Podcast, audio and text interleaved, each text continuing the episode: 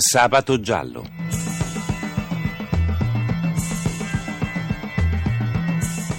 Casi irrisolti, misteri, delitti. Un programma di Cinzia Tani e Antonio De Robertis. Buonanotte da Cinzia Tani, da Antonio De Robertis e da Gianni Fazio che cura la parte tecnica del nostro programma. Nuova puntata di Sabato Giallo. Vi ricordo che se volete suggerirci dei temi o dei casi da trattare, la nostra mail è sabatogiallo-rai.it. Se invece volete riascoltare o scaricare le puntate, il sito di sabatogiallo.rai.it. Questa sera parleremo di un caso avvenuto ad agosto a Roma, in via Tiburtina. Un uomo di 36 anni Stefano Suriano, è stato aggredito e ucciso a coltellate vicino a un distributore di benzina. Suriano aveva precedenti di stalking, infatti perseguitava la sua ex compagna. A parlarci di questo delitto è Giovanni Manfroni, giornalista freelance, collaboratore tra l'altro del Messaggero. Giovanni? Buonasera. Buonanotte, buonasera. allora, chi ha ucciso Stefano Suriano? Ucciderlo c'è un, un re confesso che è Carlo Nanni di 62 anni che è il papà dell'ex compagna di Suriano. Quello che adesso appunto le indagini dovranno accertare, siccome era accompagnato da due persone, si è trattato proprio di un raid, una spedizione punitiva. Ah, eh, quindi non era solo. Con chi Non era? era, non era solo, eh, quindi adesso si dovrà accertare, c'erano due fratelli Sì. che i tre sono tutti fermati e accusati di omicidio premeditato, anche se appunto il papà dell'ex compagna, quindi Nanni, non ha mai parlato di complici fino a questo momento. Però ci sono testimonianze che appunto sono partiti in tre e si cerca anche un quarto uomo, di cui ancora però non si hanno notizie. Ecco, ma che cosa è successo in quel momento? Cioè, come mai Carnefice, che poi la vittima non, è- non era proprio vittima perché appunto era uno stalker, come si sono incontrati? Che cosa è successo? Qual è stata la dinamica? Sì, è successo che appunto Suriano, che ormai era, era parecchio tempo che minacciava con atti di, di tutti i tipi, dalle offese, anche minacce verbali, ma non solo, quella sera era andato per l'ennesima volta sotto casa della sorella dell'ex compagna perché la riteneva una delle cause della separazione definitiva. E aveva cominciato a minacciarla mentre erano a una cena anche con altra gente, altri familiari, compresi i suoi due bambini molto piccoli. Ah, E quindi questo ha scatenato le ire dei, dei parenti e degli amici e a quel punto il papà insieme a queste altre due persone hanno seguito il Suriano fino a casa dove gli hanno distrutto la macchina che era parcheggiata sotto con dei mattoni, lanciando dei mattoni con martello e anche dei vasi, dopodiché eh, una volta che il Suriano è uscito di casa e è andato via con la macchina della mamma, lo hanno seguito con una macchina che il Nanni dice fosse rubata mhm. eh, fino a questo distributore di benzina dove poi sulla Tiburtina, siamo sempre in zona San Basilio, è stato aggredito. Lì è successo, è stato preso appunto poi a calci, pugni, questo martello è stato colpito e infine ha subito circa sette coltellate. Poi è stato ritrovato successivamente sia il coltello che il martello grazie proprio alla confessione di Nanni. Ecco, ma è vero che si lasciavano spesso per poi tornare insieme il Suriano con la sua compagna?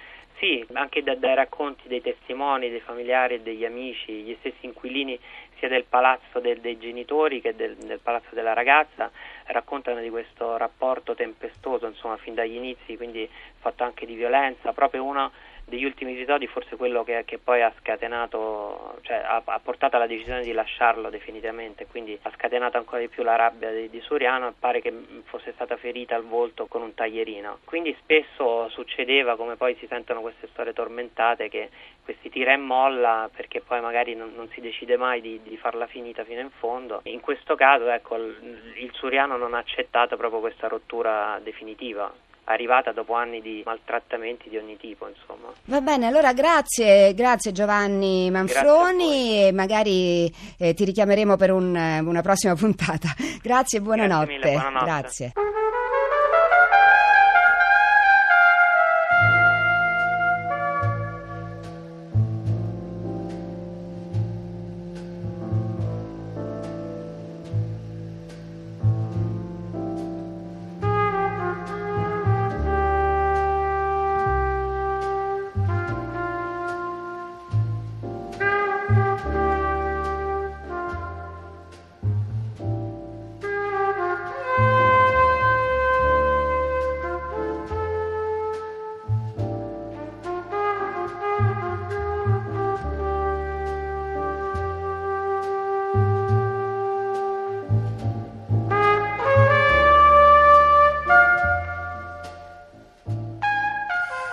La tromba meravigliosa di Miles Davis eh, in uno dei temi della colonna sonora composta da lui stesso di un classico del giallo diretto da Louis Mal ascensore per il patibolo. Bene, adesso abbiamo in linea Massimo Lattanzi. Massimo? Sì, buonanotte. Eccolo, buonanotte, psicologo clinico, esperto in psicologia giuridica e grafologia, fondatore dell'Osservatorio Nazionale di Stalking. Massimo, come prima cosa, ehm, che cosa di che cosa si occupa l'Osservatorio Nazionale Stalking?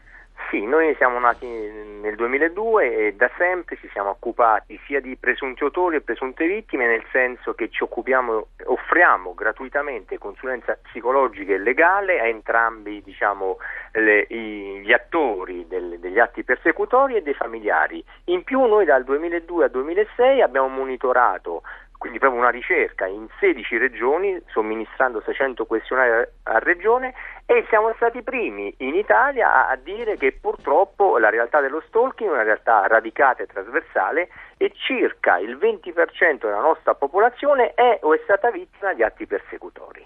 Ecco, da qualche tempo anche l'Italia ha una legge contro lo stalking. Sì. Allora, cosa dice questa legge e soprattutto quanto è utile per evitare che i casi di stalking possano arrivare all'omicidio?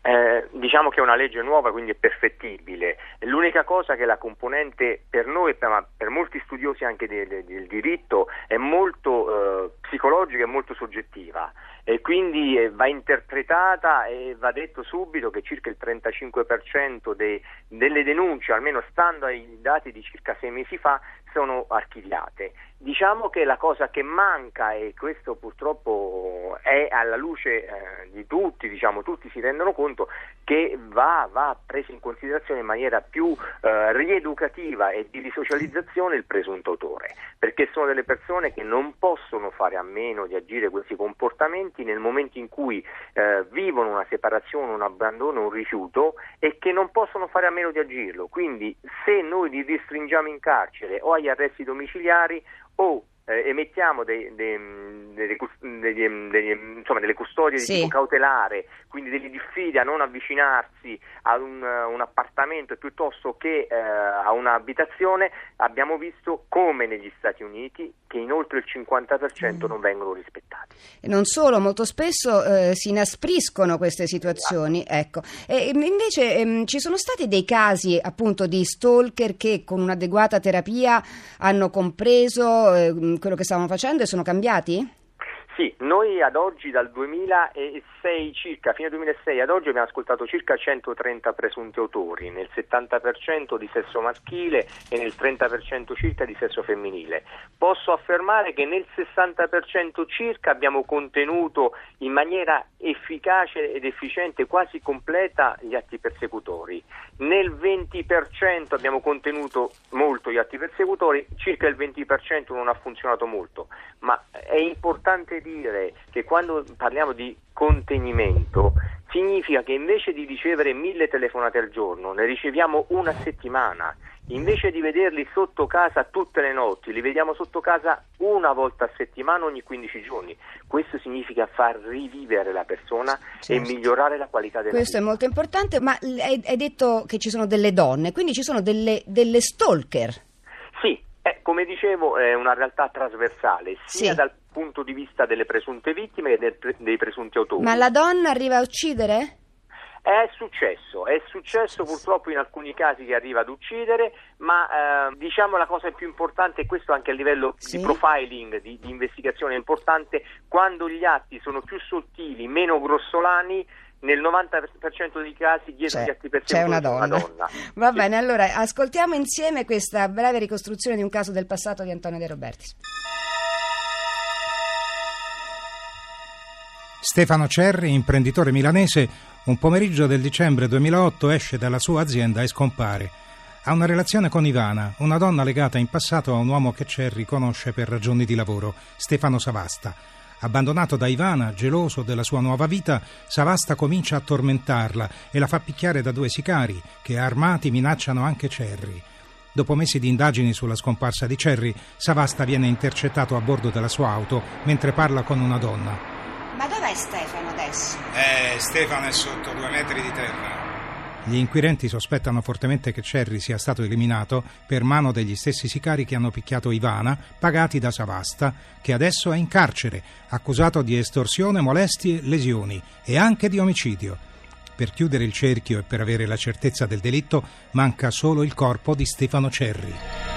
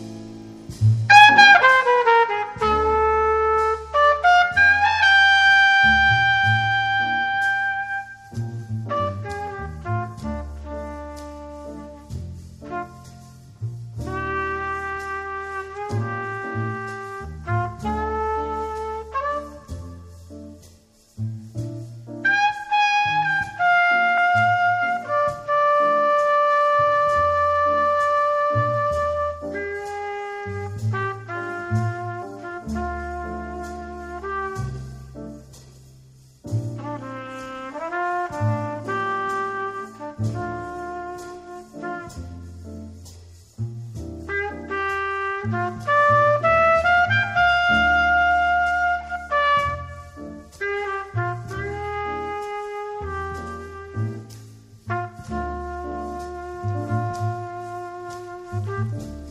Ancora un tema tratto dalla colonna sonora del film giallo di Louis Malle, L'ascensore per il patibolo, composta ed eseguita in una notte, pensate, dal grande trombettista Miles Davis.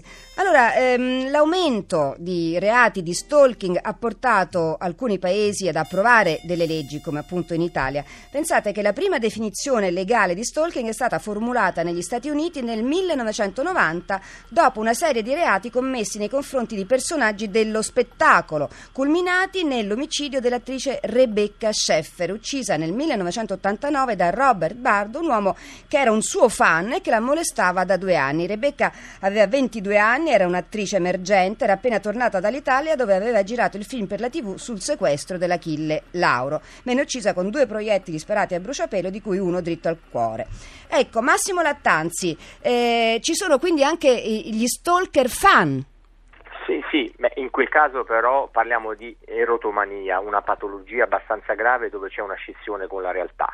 Il bello o il brutto, passate il termine dal secondo punto di vista, è che nel 90% gli stalker che colpiscono le persone comuni non hanno una psicopatologia grave, sono dei grandi manipolatori e per questo è molto difficile ma è importante lavorare con loro. Meno del 10% hanno una psicopatologia grave del tipo ero- erotomanico. E anche in Italia questo accade? Sì, sì, in Italia anche, però calcoliamo che i cosiddetti eh, lo stalking dei VIP è lo 0,00001% di tutte purtroppo mm. le vicissitudini, le mm. persecuzioni che avvengono tra vicini di casa, in famiglia, a scuola, sul posto di lavoro, nella coppia, fra partner e ex partner. Grazie Massimo Lattanzi, noi ti disturberemo ancora perché vogliamo parlare mm, diverse volte di questo problema che, che affligge il mondo e, e, il nostro paese. Benissimo, grazie e mm, vi ricordo il nostro sito sabatogiallo.rai.it per riascoltare e scaricare le puntate e la nostra mail sabatogiallo.rai.it se ci volete dare dei consigli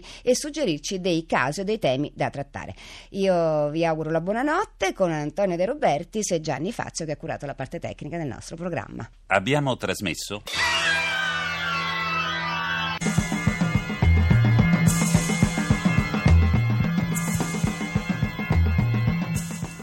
Sabato giallo.